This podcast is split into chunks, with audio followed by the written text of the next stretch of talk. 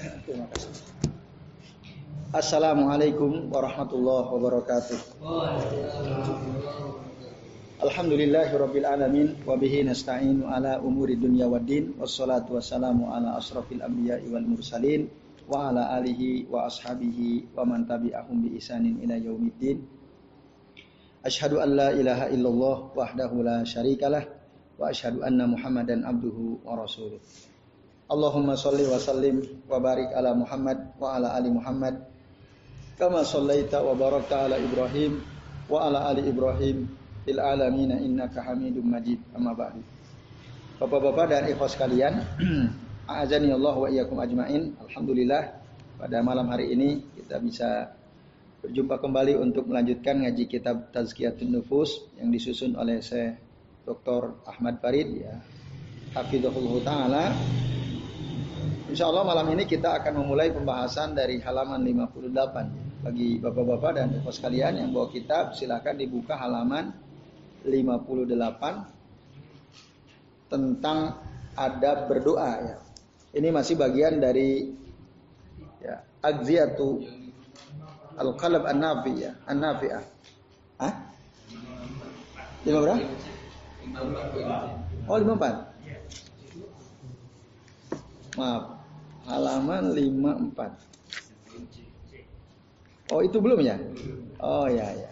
Maaf, ralat ya. Jadi halaman lima puluh empat poin C. Silakan dibuka ya. Baik. Jadi di antara nutrisi hati itu biar sehat, kemarin kan kita sudah bahas ya. Di antaranya zikir, tilawah Quran, istighfar itu ya. Nah, yang berikutnya adalah ad-doa. Doa. Doa itu bisa jadi makanan hati yang bermanfaat, yang bisa membuat hati kita jadi sehat. Allah Subhanahu wa taala berfirman, ud'uni astajib lakum. Berdoalah kalian kepadaku maka aku akan ijabah doa kalian. Nah, dalam ayat ini Allah Subhanahu wa taala menyuruh kita untuk berdoa. Bahkan telah menjanjikan untuk kita bahwa Allah akan mengijabah doa kita. Itu. Lalu kemudian setelah itu, Bapak-bapak dan ikhwah sekalian, itu disebutkan dalam surah Ghafir ayat enam puluh. Dalam lanjutan ayat itu ada kalimat di lanjutan ayat tersebut, innalladzina yastakbiruna an ibadati sayadkhuluna jahannama dakhirin. Sesungguhnya orang-orang yang yastakbirun, sombong an ibadati, dari beribadah kepadaku. Nah, makna ibadah di sini adalah doa. Orang-orang sombong yang dari berdoa kepadaku, artinya mereka enggak mau berdoa kepadaku. Sayadkhuluna jahannama dakhirin, maka mereka akan masuk neraka jahanam dalam keadaan terhina. Jadi bapak-bapak serta ikhwas kalian, berdoa bagi seorang mukmin adalah suatu keharusan. Kalau enggak, sombong dia. Enggak mau minta kepada Allah Subhanahu wa taala, enggak mau berdoa kepada Allah Subhanahu wa taala. Dalilnya ini surah Surah Ghafir. Surah Ghafir ayat enam. Atau nama lain surah apa Pak Haris? Al-Mu'min. Nah ini. Jadi disinilah pentingnya ya, berdasarkan ayat ini kita berdoa kepada Allah Subhanahu wa taala. Maka jumhur ulama mengatakan berdoa itu wajib bagi mukmin, bagi seorang mukmin wajib. Ud'uni astajib lakum. Berdoalah kalian kepadaku, aku akan ijabah doa kalian. Kalau enggak mau berdoa berarti dia sombong. Kalau dia sombong berarti dia akan masuk neraka jahanam dalam keadaan hina. Maka Subhanallah al-Azim, Maha Suci Allah yang Maha Agung. Dzil Karam al-Fayyad wal Jud al-Mutataba. Jadi Allah itu Maha Suci, Maha Agung, yang karunia-Nya melimpah, anugerahnya tak terhingga. Kemudian Ja'ala su'ala abdihi lihawaijihi wa qada ya wa qada ma'aribihi ibadatan lahu. Allah menjadikan permohonan hambanya untuk kepentingan dia sendiri. Maksudnya untuk siapa? Untuk kepentingan si hamba itu sendiri, untuk kebutuhan-kebutuhan si hamba itu sendiri, nah, itu dianggap sebagai ibadah. Ya, bayangkan ya, kita minta kepada Allah itu ibadah. Minta itu ibadah. Wa talabahu minhu wa zimmahu ala tarkihi bi ablagi anwa'i dzami faja'alahu mustakbiran alaihi. Nah ini. Jadi ini ya, di berdoa itu ibadah, meminta kepada Allah ibadah, dan itu diperintahkan oleh Allah Subhanahu wa ta'ala. Nah, barang siapa yang meninggalkan berdoa, nah, itu dicela dengan keras ya oleh Allah Subhanahu wa ta'ala. Orang yang meninggalkan berdoa itu di, dicela oleh Allah ta'ala, dan bahkan dimasukkan ke dalam golongan orang-orang yang sombong ya. Faja'alahu mustakbiran alaih. Kalau dia tidak mau berdoa, dia tidak mau berdoa. Nah, itu kata Syekh Ahmad Farid ya. Nah, di dalam hadis riwayat Imam At-Tirmidzi ya, dikeluarkan oleh Imam At-Tirmidzi dalam kitab sunannya. Hadis ini riwayat dari Abu Hurairah radhiyallahu anhu. Kata Abu Hurairah, Nabi shallallahu alaihi wasallam pernah bersabda, "Qala Nabi shallallahu alaihi wasallam, man lam yas'alillaha yaghdhabu alaihi." Barang siapa orang yang tidak ya, meminta kepada Allah, tidak meminta kepada Allah, Allah marah. Allah marah. Beda sama kita kan? Nah, kalau kita nggak minta sama seseorang, malah seneng orang yang nggak diminta ya. Tapi kalau kita minta sama dia, marah dia. Oh minta terus gitu ya.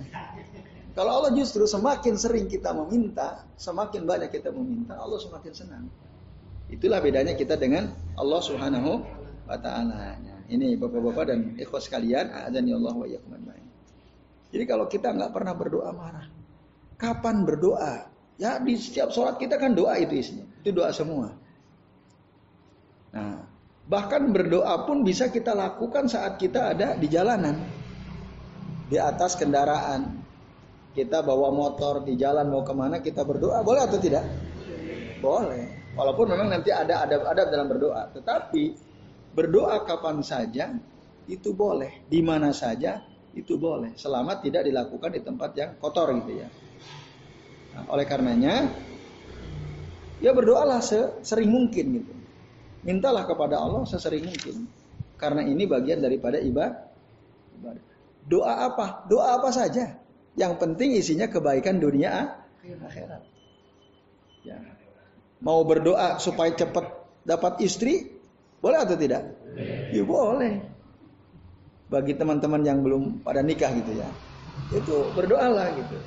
Atau yang sudah mau minta dua juga boleh. Nah, intinya apa saja kepentingan dunia silakan minta. Dan itu dan hebatnya itu ibadah gitu. Saat kita minta itu ibadah.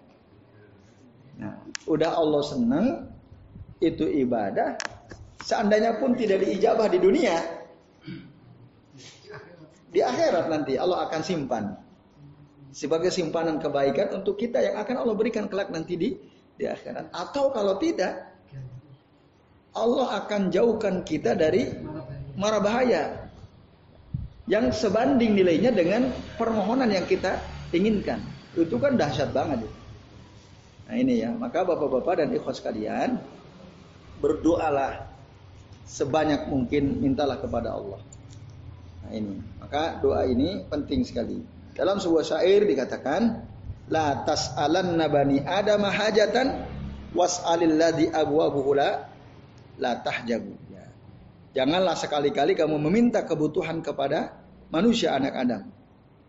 Nah, jangan sekali-kali meminta kebutuhanmu kepada manusia, kepada anak-anak. Was'al wasalilladzi abwabuhu abwabuhu la tahjab. Mintalah kepada zat yang pintunya tidak pernah tertutup.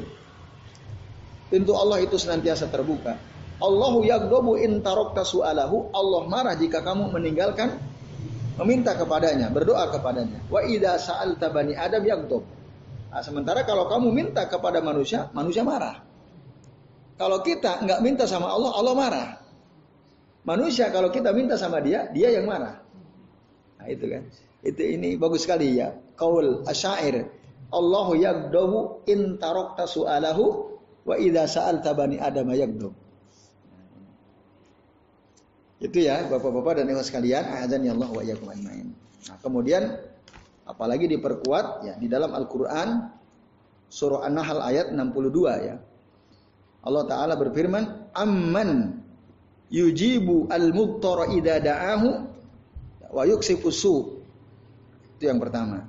Jadi, siapakah yang telah mengabulkan doa orang yang dalam keadaan sempit? Siapa kira-kira? Allah.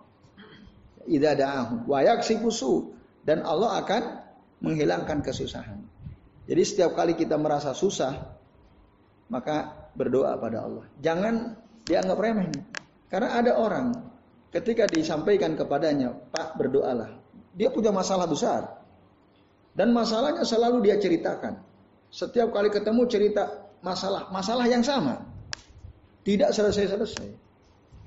Banyak cara yang sudah dilakukan. Dia pergi ke polisi, dia pergi ke pengacara, dia datangi ormas-ormas untuk minta bantuan hukum. Bahkan dia keluar uang untuk supaya bisa selesai masalahnya. Enggak selesai-selesai. Kemudian ada temannya menyarankan, "Berdoa, Pak. Saya enggak, saya butuh solusi konkret," gitu. Menurut dia doa itu enggak konkret. Coba bayangkan. Nah, dia ingin solusi konkret. Menurut dia doa itu nggak konkret. Nah, itu kan bahaya sekali. Ya. Artinya apa? Dia sudah putus asa dari doa kan? Nah, itu. Jadi menurut dia berdoa, nasihat untuk berdoa itu nggak konkret. Berarti mafhumnya apa? Tidak bisa menyelesaikan masalah kan? Padahal, nah ini amman yujibu al-muttar idza da'ahu wa yaksifu su'. Siapa yang mengijabah doa orang yang sedang dalam keadaan sempit, dan Allah hilangkan kesempitan kesusahannya. Ya Allah. Nah, kalau kita berdoa kok nggak dikabul-kabul, itu harus evaluasi diri kan. Satu, yang langkah pertama kan kita khusnuzon sama Allah. Mungkin nggak dijawab, tapi nanti di akhirat disimpan. Atau Allah jauhkan kita dari mara bahaya. Atau bisa jadi mungkin Ah, kita makan yang haram-haram, sehingga doa kita kok setiap kali kita berdoa nggak diijabah ya. Itu kita evaluasi. Nah. Tapi pernah nggak antum berdoa sama Allah lalu doa antum diijabah? Pernah nggak? Pernah apa sering? Nah, ya. Sering kan? Nah itu. Maka kalau kita akan semakin yakin, oh mintalah sama Allah.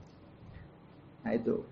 Ya harusnya kita Kita punya Allah lah, sebesar apapun masalah kita, udah gampang banget bagi seorang mukmin. Tidak ada masalah yang tidak bisa diselesaikan, selalu ada solusinya ya, yaitu Allah Subhanahu wa taala. Selama yang kita lakukan benar, sesuai dengan tuntunan syariat, pasti selesai. Nah, tapi kalau kita melakukan sesuatu yang tidak sesuai tuntunan syariat, lalu minta berdoa supaya selamat, bisa nggak kira-kira? Kita bunuhin orang gitu ya.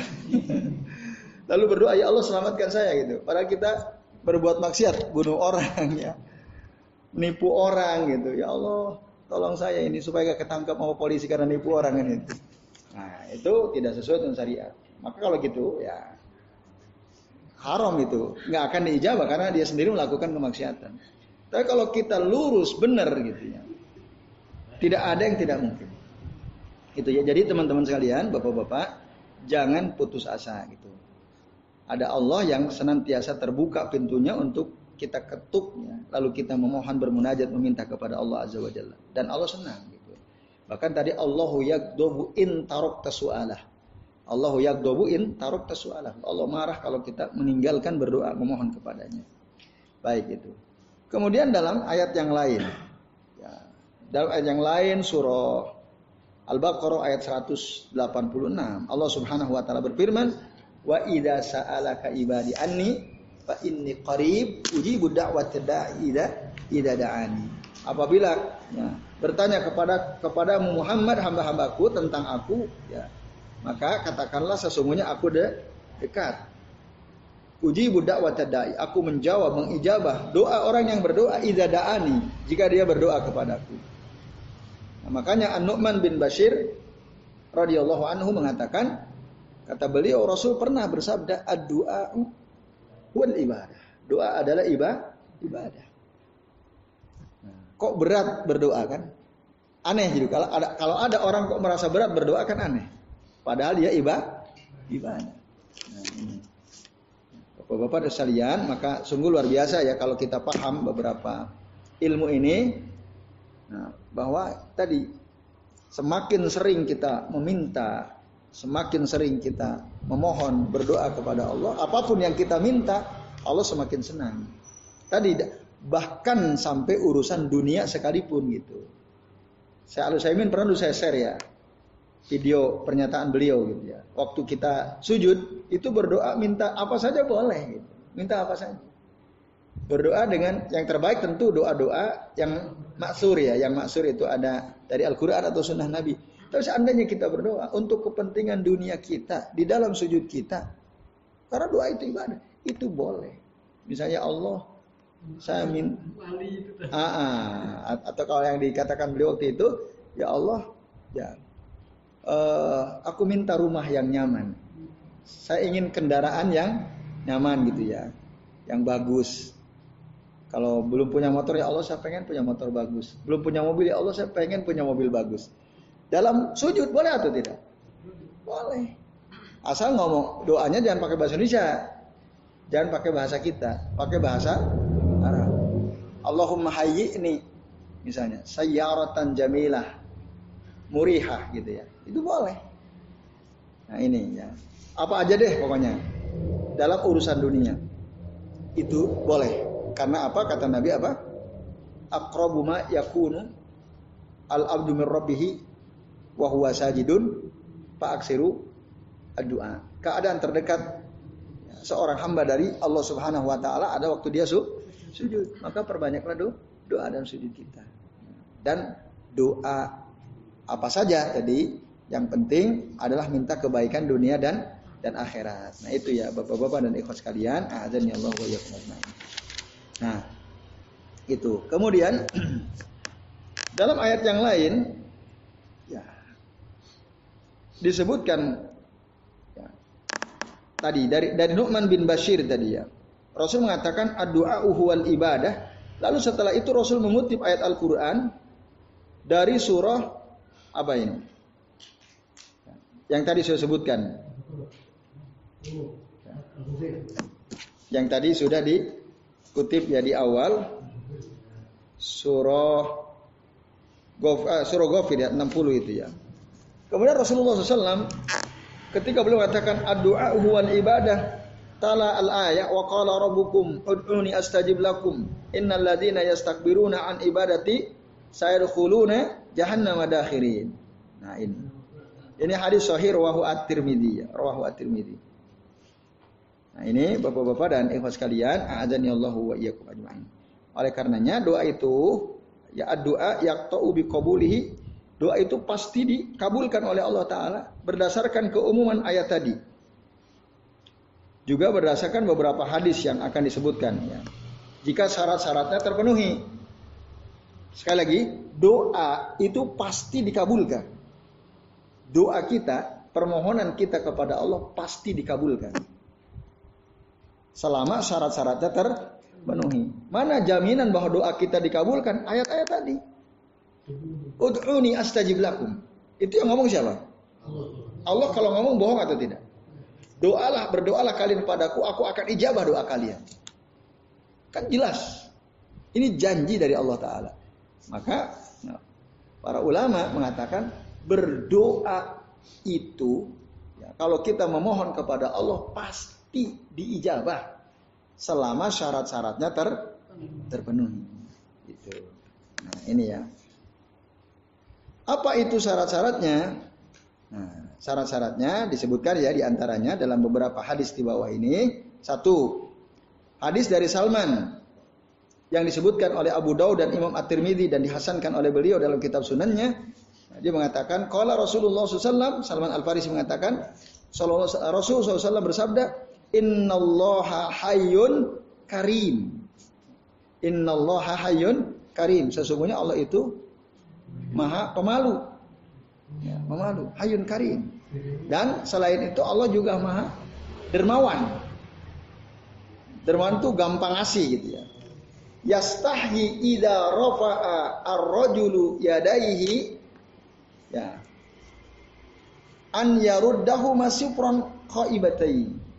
Allah, saya ulangi ya, sesungguhnya Allah itu maha pemalu, maha dermawan. Allah malu jika ada seseorang dia mengangkat kedua tangannya memohon kepada Allah Ta'ala, lalu Allah tolak gitu. Ya Allah tolak. Ya. Sifron nggak dapat apa-apa, khaibatain ya. Dalam keadaan sia-sia. Sifron itu siper nol gitu, nggak ada, nggak dapat apa-apa. Itu Allah malu. Artinya apa? Tidak mungkin Allah itu kalau ada orang berdoa meminta pada Allah Ta'ala ya, minta begini. Nah ini, maka waktu berdoa itu dianjurkan, disunahkan kita angkat tangan. Angkat tangan. Kecuali dalam beberapa keadaan tidak angkat tangan. Seperti waktu khatib berdoa di khutbah yang kedua. Begini, tidak begini, begini. Atau ketika berdoa setelah selesai sholat fardu, itu juga nggak angkat tangan. Setelah selesai sholat fardu. Nah. Selain itu angkat tangan. Walaupun nanti memang ada khilaf ya.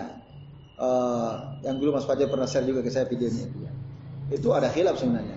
Tadi tidak semua yang beliau sampaikan benar gitu. Ada juga yang beliau sampaikan semua ada dalilnya bahwa angkat tangan. Nah, ini dalil umum ya, dalil umum. Jadi setiap kita berdoa ya, itu angkat tangan. Ya, kecuali memang ada beberapa keadaan ya, tadi yang sudah diantaranya itu diantaranya.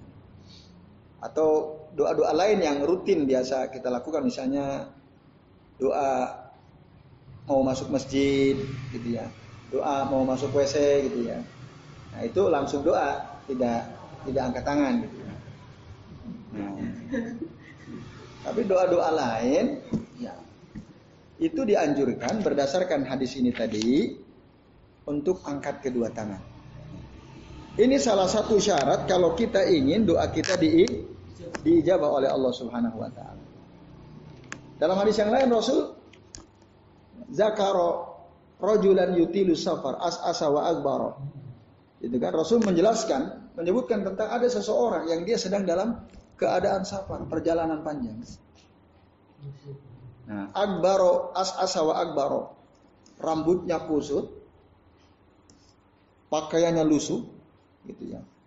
Summa ya, madda yadaihi ilas sama. Lalu dia mengangkat tangan atau rafa yadaihi ilas sama, angkat tangan gitu. Summa yaqul. Lalu dia mengatakan ya Rabb, ya Rabb, ya Allah, ya Allah. Dia minta. Dalam keadaan lemah. Nah. Tetapi sayangnya ini orang ya, makanannya haram. Mat'amuhu haram. Masrabuhu haram, wa gudhiya bil haram, ya, wa malbasuhu haram, anna yustadabu dzalika. Nah, maka bagaimana mungkin diijabah doanya? Karena dia makan yang haram-haram, minum yang haram-haram, berpakaian dari uang yang haram.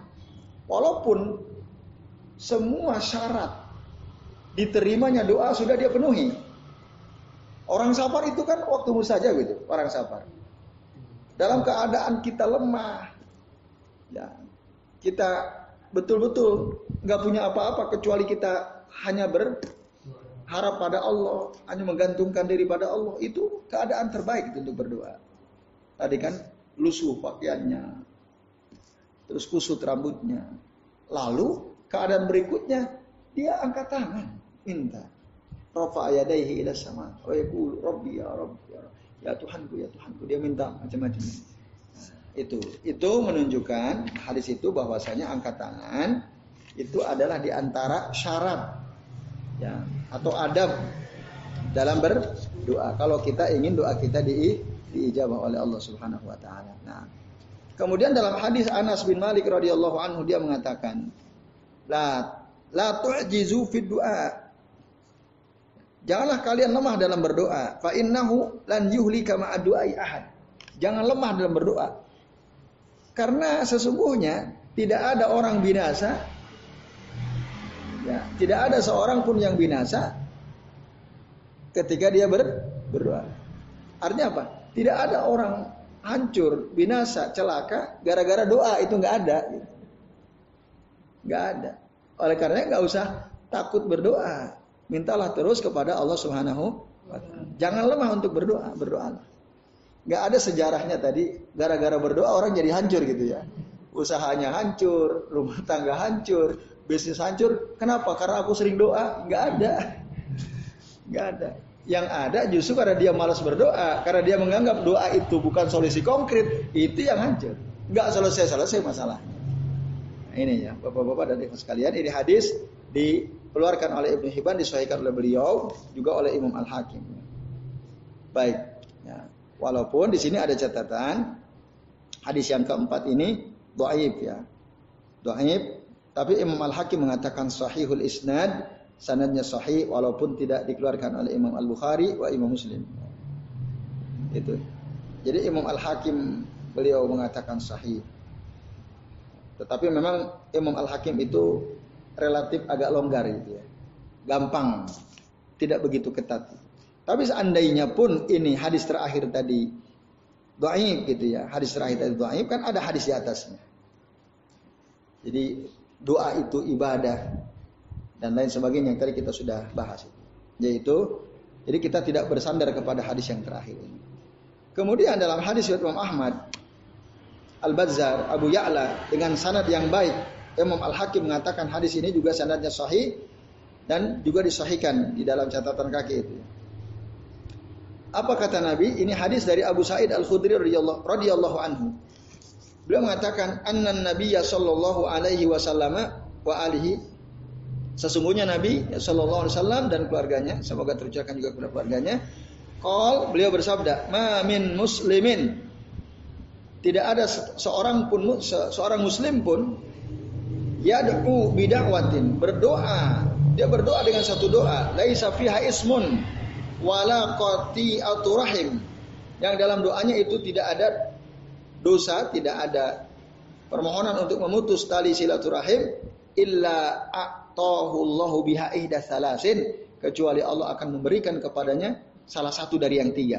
Nah, ini yang tadi sudah disinggung gitu ya. Ini hadisnya. Ini hadis sahih ya, riwayat Imam Ahmad. Jadi saya ulangi, tidak ada seorang muslim pun ya, yang dia berdoa dengan satu doa dan dalam doanya itu tidak ada dosa, tidak ada untuk memutus tali silaturahim, kecuali Allah pasti akan berikan kepada dia salah satu dari yang tiga. Yang pertama apa? Imma an yu'ajjilahu da'watahu. Nah, yang pertama Allah ya, akan mengabulkan dengan segera. Yu'ajjilahu da'watahu. Allah akan menyegerakan, mengabulkan doanya. Antum berdoa apa? Langsung Allah kabulkan. Langsung Allah kan? Kabulkan. Nah, ya ini pengalaman ya, pengalaman kami pribadi. Ada saat kami berdoa, ya Allah diijabah doa itu. Senang bukan main. Saya semakin yakin, oh, kalau kita yakin pasti diijabah. Dan saya kira kita semua pasti mengalami hal itu. Bahkan tadi banyak ya. Ini satu cerita aja lah. Yang saya pernah juga sampaikan di majelis yang lain ya. Jadi air di rumah saya itu kan jelek itu kan, kotor ya. Jadi keruh gitu. Dari mulai saya bangun rumah itu airnya keruh, sering setiap dua bulan sekali sudah dikuras karena numpuk gitu apa ohnya apa tanah ke bawah gitu ya. Wah nggak nyaman, makanya nggak pernah masak pakai air di rumah, beli gitu ya. Wah, waktu umroh kemarin Juni itu saya di antara doa yang paling sering saya minta, ya Allah ya baguskanlah air di rumah kami ya Rabb. Di Raudhah itu saya minta betul sampai saya nangis, ya Rabb baguskanlah air di rumah kami ya Rabb itu. Nah alhamdulillah sekarang udah oke itu. Air jernih sekarang airnya ya. Padahal dulu kalau kita termasuk ikut andil memberikan solusi, bahkan terjun langsung ke lapangan gitu ya. Gimana caranya supaya air itu bisa bersih? Belum berhasil itu. Nah, padahal segala cara dikerahkan gitu ya. Nah, akhirnya saya pulang itu. Nah, alhamdulillah sekarang jernih air dia. Itu. Jadi wah, emang kalau kita nggak ada yang tidak mungkin. Orang bilang, wah ini susah kan. Ini sumurnya susah. Harus buat sumur baru. Kan rata-rata orang ngomong begitu ya. Harus buat sumur baru. Tapi dalam hati ya Allah, saya pengen air rumah saya bagus tanpa harus buat sumur baru, gitu kan? Nah, solusi teman-teman yang lain itu sumur baru dibuat. Karena ada tetangga sama airnya, dia sampai lebih dari tiga kali buat sumur, pindah-pindah gitu tempatnya. Nah, tapi kalau sumur baru, waduh repot gitu. Tapi tadi alhamdulillah saya berdoa betul gitu ya. Ya mudah-mudahan itu sebagai ijabah Allah ya. Jawaban Allah terhadap doa yang saya panjatkan, ya Allah supaya air di rumah jernih. Sekarang alhamdulillah jernih. Nah itu pengalaman sendiri gitu ya. Jadi tidak ada yang tidak mungkin. Dan tanpa membuat sumur baru. Itu nggak buat sumur baru gitu. Tapi airnya bisa jernih. Ini pengalaman ya. Yang saya kira masing-masing antum tentu punya pengalaman sendiri-sendiri ya. Nah itu ada yang memang begitu. Langsung dijawab gitu. Langsung dijawab. Atau yang kedua, wa imma'an yudakhiraha lahu fil akhirah. Nah, atau kalau enggak diijabah langsung, antum minta apa kok nampaknya enggak dikabulkan gitu. Nah, jangan putus asa. Itu Allah simpan. Doa kan ibadah kan? Ibadah antum itu Allah simpan. Nanti buat tabungan antum, kelak ketika kita mati di akhirat menjadi pemberat timbangan amal soleh kita. Nah, butuhnya sekarang itu tadi kalau kita udah tahu ilmunya kan. Nah, maka husnuzanlah kepada Allah Subhanahu Wa Taala.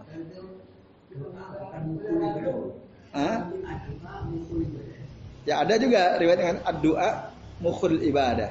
Doa itu intisarinya ibadah gitu ya.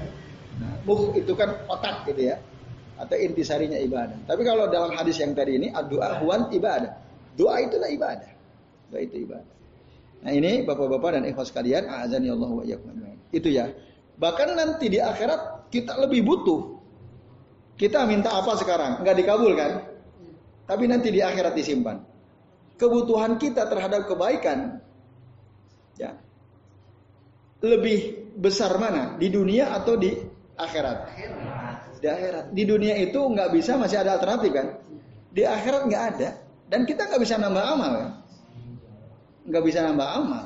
Nah, tapi kalau kita sering berdoa, Allah mungkin tidak kabulkan langsung, Allah simpan, baru kita ya Rob ternyata ini jawabannya ada di sini. Wah lebih, lebih membahagiakannya, gitu. Atau yang ketiga, wa immaan yasrifa anhu minasui mislaha. Atau Allah akan ya karena doanya akan menjauhkan dari dia mara bahaya ya sebesar kebaikan yang dia min, minta gitu. Nah ini mungkin doa kita nggak langsung dijawab oleh Allah Ta'ala, tapi kita selalu terhindar dari bahaya yang kita nggak sadari itu. Yang apabila Allah kabulkan mungkin bahaya itu akan menimpa kita. Tapi karena Allah sayang sama kita, doanya nggak dijawab. Tapi nanti Allah akan hindarkan dia dari bahaya-bahaya yang. Kalau bisa dua-duanya. Nah, kalau gimana? Dua-duanya. Maksudnya gimana? Ya, bisa, bisa dua-duanya. Ya, di kabulan. Kalau dosa? Gini ya, kan ada dua perkara tadi. Kalau nggak di kabulan. Tiga ada tiga. Dia diberi keselamatan dari bahaya yang menimpa. Ya, betul. Atau disimpan di akhirat. Enggak, aku mintanya dua-duanya. Oh. Ya. Boleh. Boleh ya, kalau minta ya boleh gitu. Ya. Kalau minta boleh Pak Nasir. Cuma tadi gitu. Ah. Yang jelas kalau kita udah ngerti ilmunya, jadi kalau toh tidak langsung dijawab keinginan kita, itu pasti ada. Kalau enggak yang kedua, nah yang ketiga gitu, pasti itu. Artinya apa? Jangan malas doa gitu aja. Mintalah, pasti jadi kebaikan. Salah satu dari yang tiga itu baik semua atau tidak? Baik semua. Baik semua. Maka rugi sekali Ya, maka selemah-lemah orang itu adalah orang yang tidak pernah mau berdoa. Nah, sekuat-kuat orang adalah sekuat-kuat hamba adalah orang yang senantiasa berdoa kepada Allah dan dia yakin Allah pasti mengijabah doanya. Tentu dengan salah satu cara dari tiga yang tadi sudah sebutkan berdasarkan hadis Nabi yang diriwayatkan oleh Imam Ahmad dan hadis ini sahih. Nah, kemudian Umar Ibnul Khattab radhiyallahu anhu beliau mengatakan, ya, ana la ahmilu hammal ijabah walakin ahmilu hammad du'a. Ya, paman ulhima ad-du'a fa innal ijabata ma'ahum. Itu kata Umar Ibnul Khattab. Jadi aku tidak memikirkan terkabulnya doa. Ya, bayangkan ya, Umar itu tidak memikirkan terkabulnya doa. Itu tidak dipikirkan oleh Umar. Ya, yang penting kata beliau ini, ya, yang beliau pikirkan adalah doanya itu sendiri. Saya bisa berdoa atau enggak? Gitu. Soal dikabulkan atau tidak kan itu urusan Allah, ya nggak? Kita bisa nggak maksa Allah? Ya Allah ini harus terkabul, kalau enggak ini bahaya saya. Kan nggak bisa ya. Pokoknya sebelum saya mati ini harus engkau kabulkan ya Allah. Kalau enggak, ngapain? Mau, mau ngapain? Kita nggak bisa masa Allah Ta'ala kan? Soal dikabul atau tidak itu urusan Allah. Minta, ya, berdoa itu yang dipikirkan oleh Umar Ibnul Khattab radhiyallahu anhu. Nah, maka barang siapa yang diberikan ilham untuk berdoa, fa innal ijabata ma'ahu. Maka ya pengabulan doa itu ada bersama doa itu sendiri. Gitu. Orang itu kalau dia berdoa, ya pasti dikabul. Nggak usah mikirin dikabul atau tidak, udah berdoa aja. Itu maksudnya. Nggak usah mikir, ya Allah ini saya dikabul nggak ya kalau saya. Nggak usah mikirin itu. Udah, antum berdoa saja. Maka ya bersyukurlah kalau kita diberikan ilham oleh Allah Ta'ala untuk terus berdoa. Karena pengabulan doa itu ada bersama doa itu sendiri gitu. Nah ini ya bapak-bapak dan ikhwas sekalian, a'azanillahu wa iyyakum ajmain. Ini apa ya pernyataan penting dari seorang sahabat Umar Ibnul Khattab radhiyallahu anhu. Nah, mudah-mudahan kita diberikan ya keringanan untuk terus berdoa ya. Jadi saya yakin kita ini kan punya hajat, semua punya hajat kan? Punya keinginan kan? Punya semua. Ya, walaupun menurut orang nggak mungkin, jangan putus asa, jangan ikuti kata-kata orang. Tidak ada yang tidak mungkin di mata Allah Subhanahu wa Ta'ala. Kita ya Allah saya minta kaya, sekaya Abdurrahman bin Auf boleh atau tidak? Boleh. Gitu. Atau ya Allah banyakkanlah hartaku, banyakkanlah anakku, berkahilah apa yang telah Engkau berikan kepadaku, boleh? Boleh. Antum selama masih diberi nyawa kita kesempatan untuk hidup, berdoalah, yakinlah. Nah, itu Allah pasti ijabah. Seandainya nggak langsung dijawab di akhirat atau dijauhkan kita dari mara bahaya. Jadi jangan pernah merasa wah saya kayaknya nggak mungkin deh. Kalau saya berdoa minta ini deh, enggak, nggak ada yang tidak mungkin. Nggak ada yang tidak mungkin. Semua sangat mungkin di sisi Allah Subhanahu wa Ta'ala. Tinggal tadi kita sungguh-sungguh atau tidak. Baik itu bapak-bapak dan sekalian. Nah, lalu lanjutannya pada halaman berikutnya adabnya gimana? Nah, ini dibahas tentang adab berdoa. Satu ya. Ayyatarassoda li du'aihil awqat as-sarifah. Hendaklah dia mencari-cari, memilih untuk berdoa waktu-waktu yang mulia. Kapan? Satu, perhatikan waktu kalau berdoa. Satu, kayaumi Arafah minas sana. Berdoa di hari Arafah tanggal sembilan Dzulhijjah. Itu tempat mustajab, apalagi kalau kita sedang berada di sana di padang Arafah. Yang kedua, wa Ramadan minal ashar. Di bulan Ramadan itu pintu Allah terbuka. Dalam satu tahun sebulan itu Ramadan. Atau dalam pekanan itu ada yaumul jum'ah minal usbu'. Hari Jumat.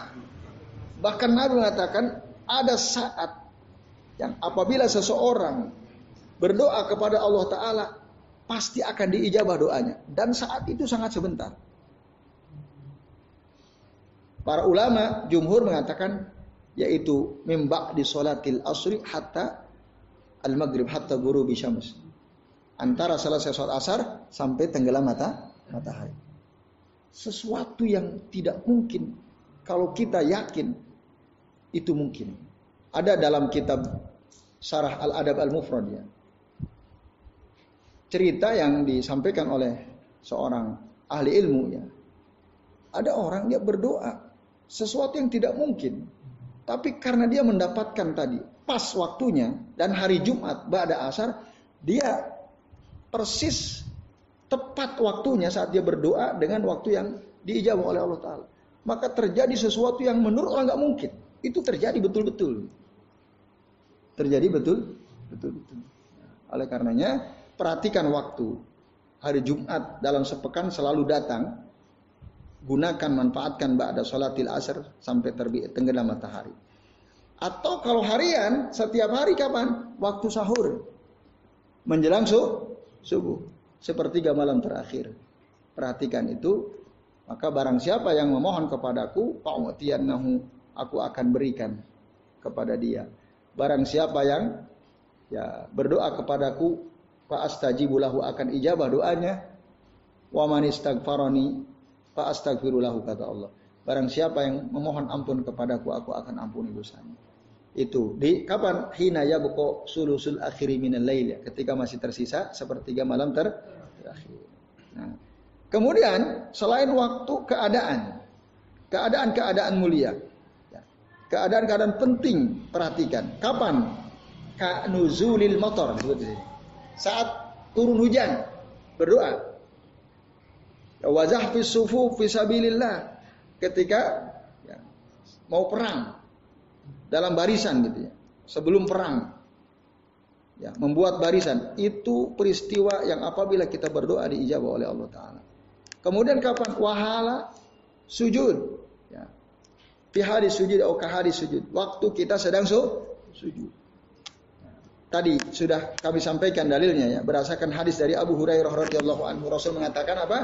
Aqrabu ma yakunu al-'abdu min rabbih wa huwa sajidun fa aksiru minad du'a. Keadaan terdekat dia dengan Allah Tuhannya waktu dia sujud, maka perbanyaklah dia, perbanyaklah ya, oleh kalian berdoa. Hadis riwayat Muslim. Ini hadis riwayat Imam Muslim.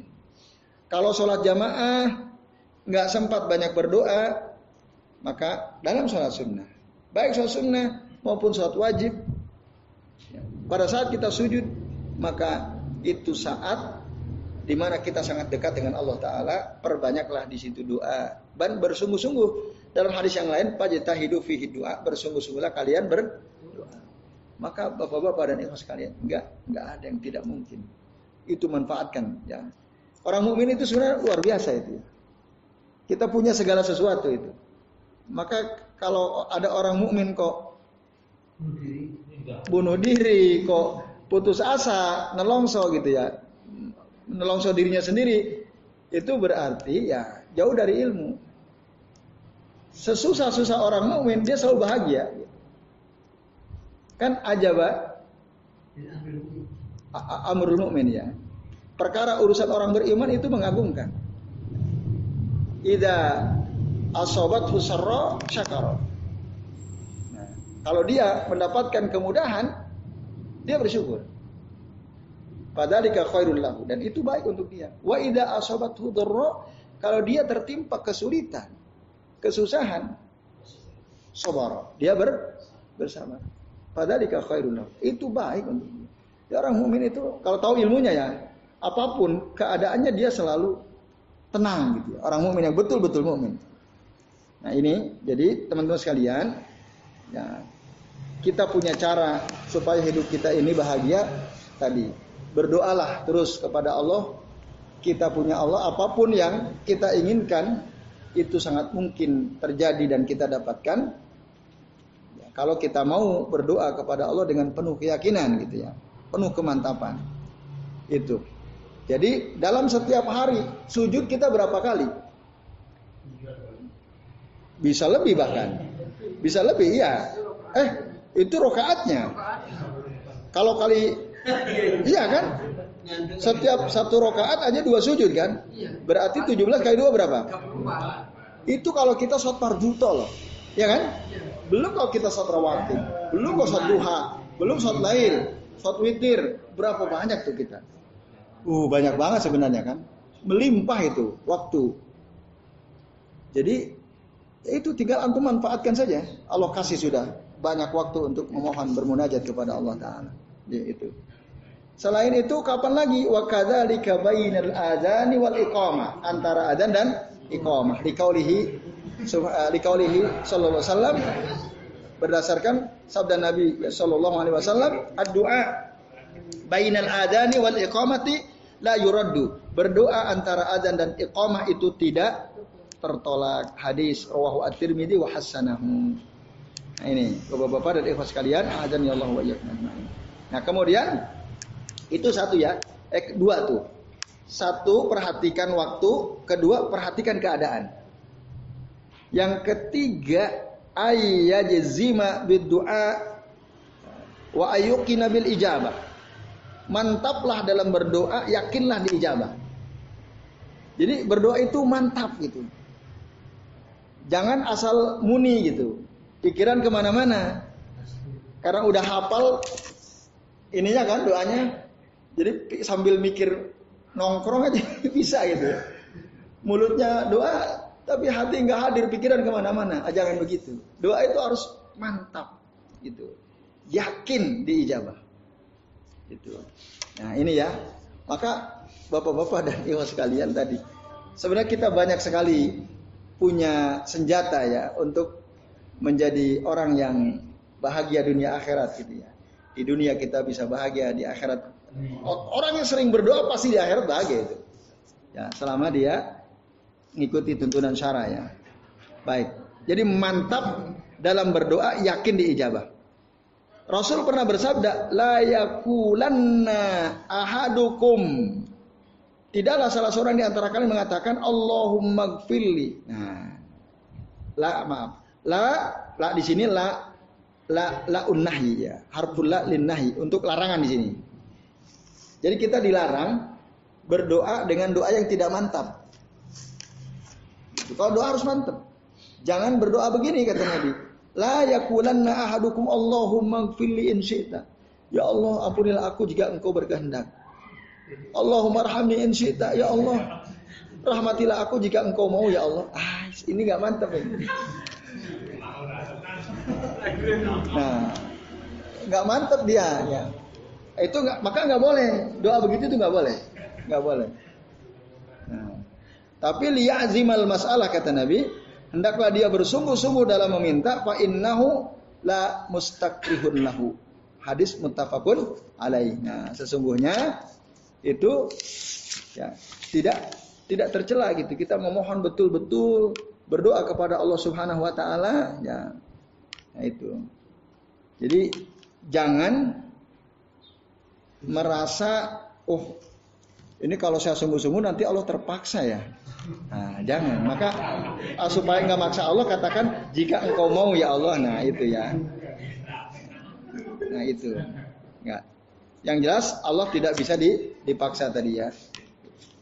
Kita sungguh-sungguh, tapi Allah fa innahu fa innallaha la musakrahun lahu. Allah tidak di, Allah tidak bisa dipaksa ya.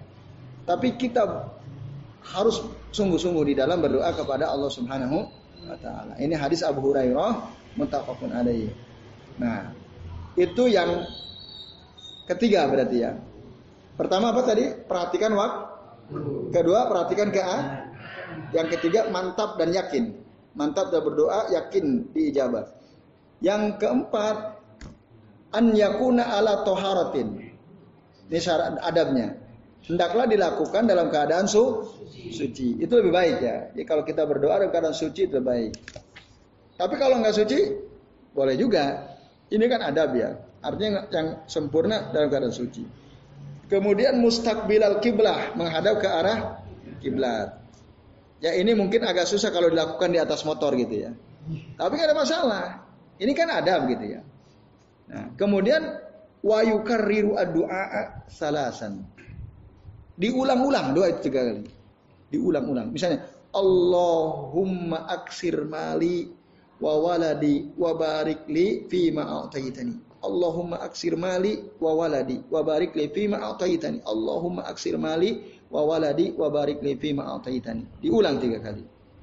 apa yang bapak-bapak dan ikhwas kalian inginkan diulang, diulang, ditikror ya, tikror salah satu minimal. Dan begitu juga Nabi shallallahu alaihi wasallam.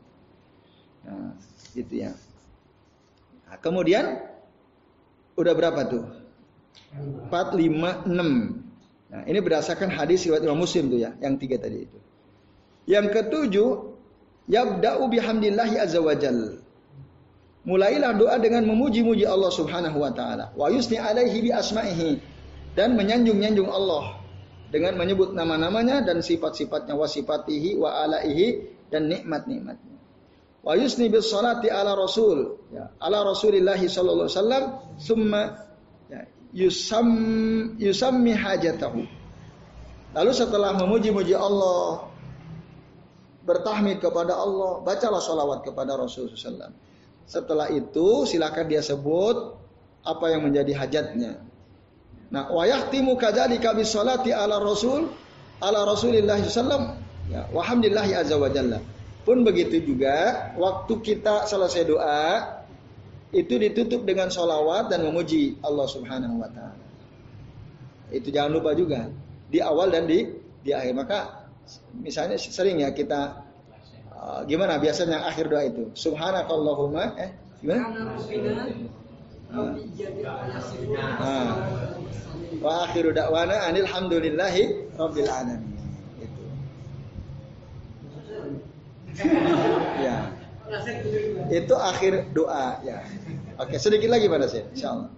Nah, kemudian syarat berikutnya berarti itu ketujuh, kedelapan tuh ya. Yutayyibu mat'amahu,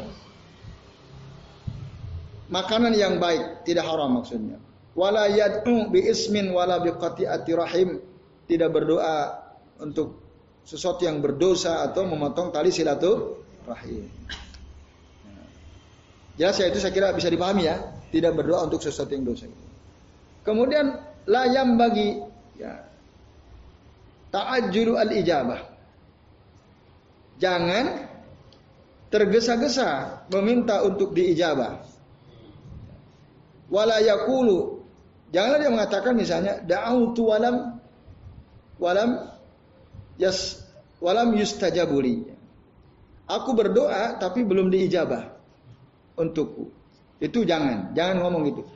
Aduh ya Allah, saya sudah berdoa bertahun-tahun tapi kok belum diijabah-ijabah. Ya, itu jangan.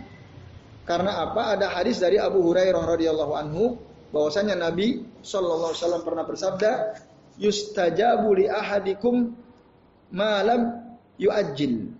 Akan diijabah doa salah seorang di antara kalian selama dia tidak ter tergesa-gesa. Yaqul, bagaimana doa tergesa-gesa? Dia mengatakan, "Da'autu falam falam yastajib." Ya, falam yastajib li. Aku berdoa tapi Allah tidak mengijabah doaku. Itu enggak boleh. Da'autu falam yastajib li. Hadis riwayat Al-Bukhari wa Muslim. Nah, ini sahih hadisnya. Jadi, Bapak-bapak dan ibu sekalian, di antara adab kita dalam berdoa, jangan tergesa-gesa untuk minta diijabah. Karena apa? Allah tahu kapan waktu yang tepat. Kapan saat yang tepat doa kita diijabah. Itu persis Allah tahu. Makanya jangan tergesa-gesa gitu. Nanti ada saat yang pas, yang tepat, betul-betul kita butuhkan. Nah, itulah saat nanti Allah ijabah doa kita.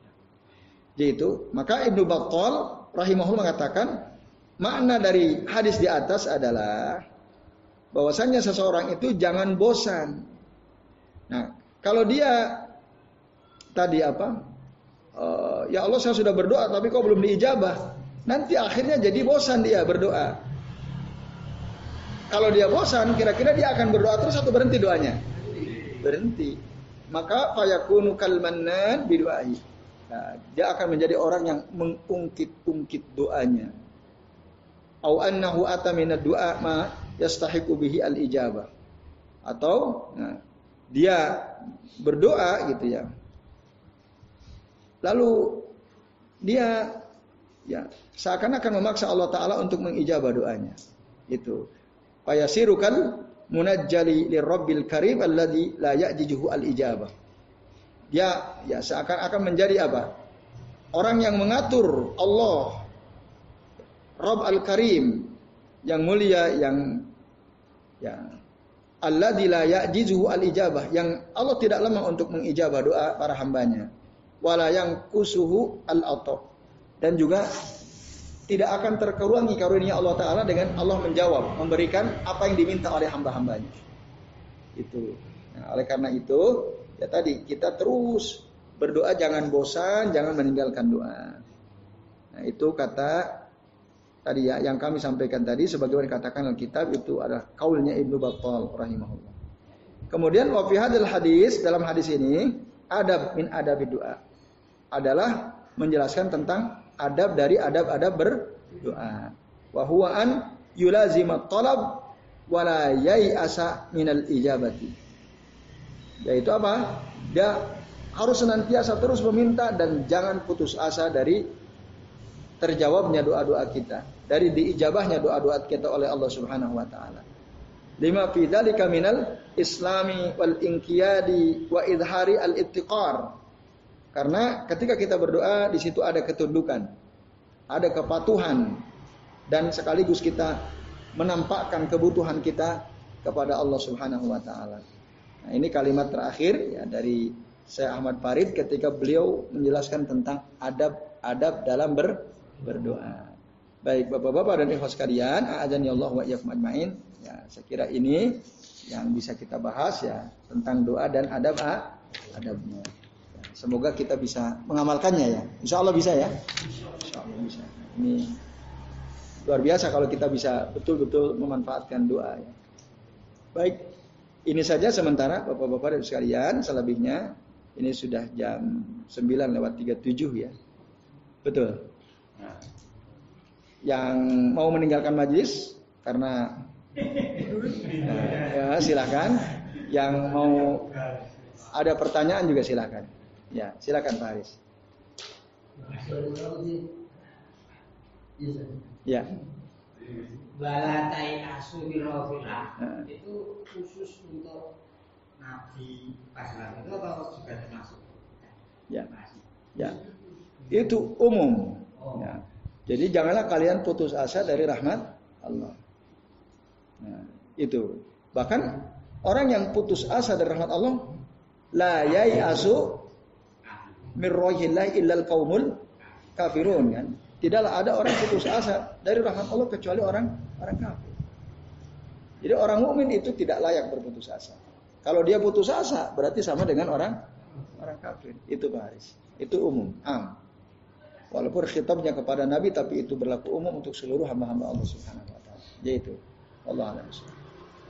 Ya, silakan.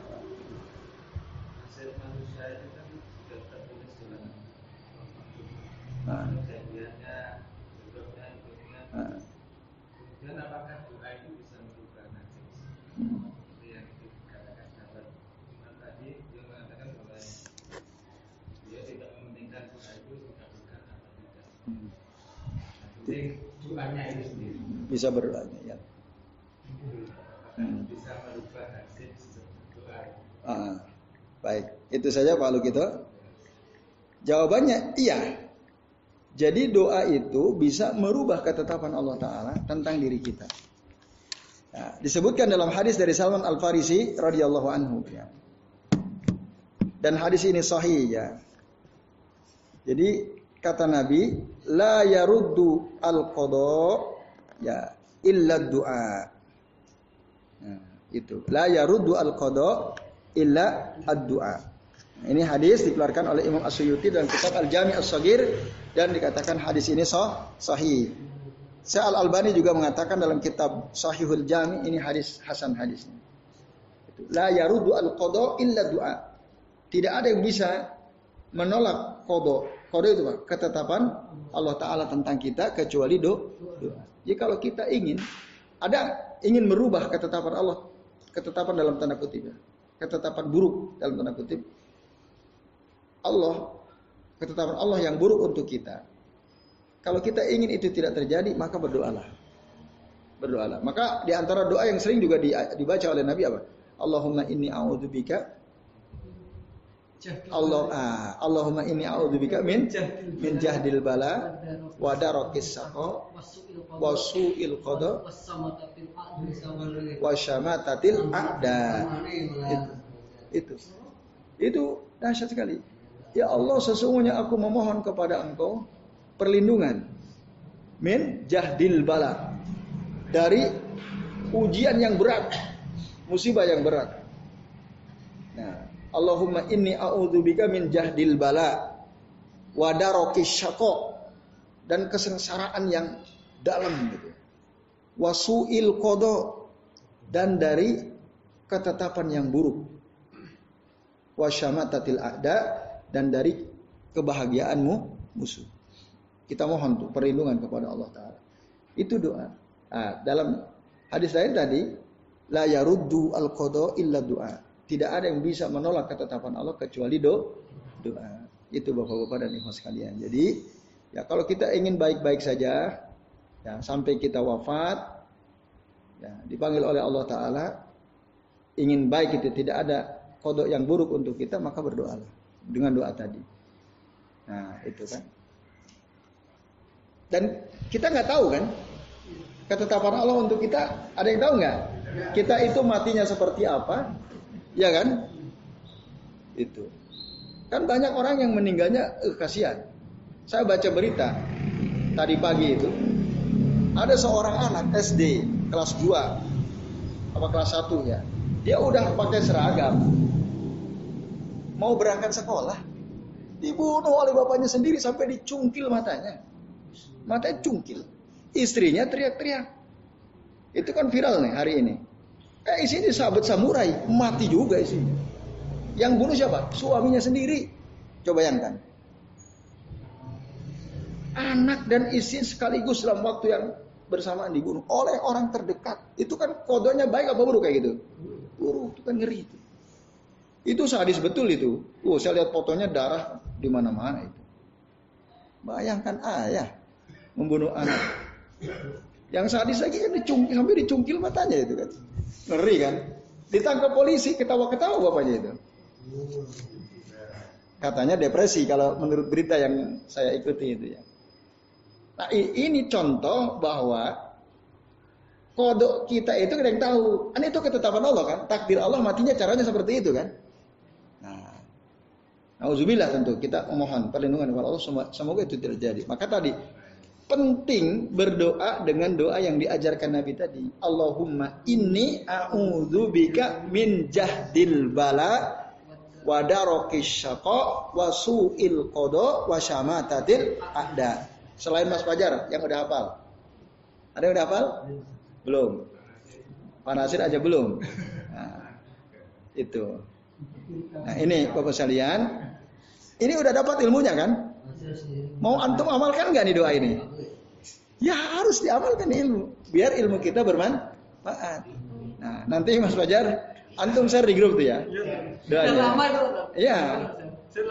Masalahnya kan udah lama tersampaikan, cuman banyak yang tidak menghafal, banyak yang tidak menghafalkan kan itu kan, tidak mengamalkan. Iya itu. Nah ini, waduh, doa ini dahsyat betul ini doa ini. Ya. Yeah. Saya kira itu Pak Lukito ya. Jadi doa bisa merubah ketetapan Allah Ta'ala. Baik bapak-bapak dan ikhwan sekalian, kita cukupkan dulu ya, supaya yang mau pulang sebelum dikunci bisa nyaman pulangnya ya. Ya kita akhiri dulu. Terima kasih atas perhatiannya. Mohon maaf dari kesalahan. Kami akhiri. Ya wassalallahu ala Muhammadin wa ala alihi wa sahbihi wa baraka wa salamu alaihim ajmain. Billahi taufiq wal hidayah. Wassalamualaikum warahmatullahi wabarakatuh.